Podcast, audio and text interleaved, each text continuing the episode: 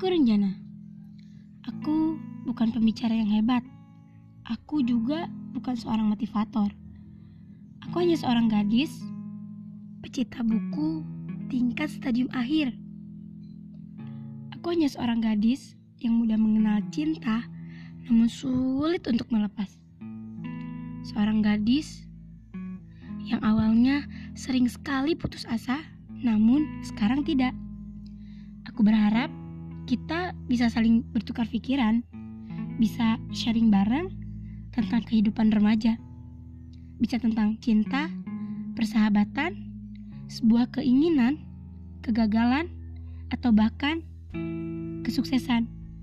Yang terpenting dalam hidup ini ialah kita harus yakin bahwa kita bisa.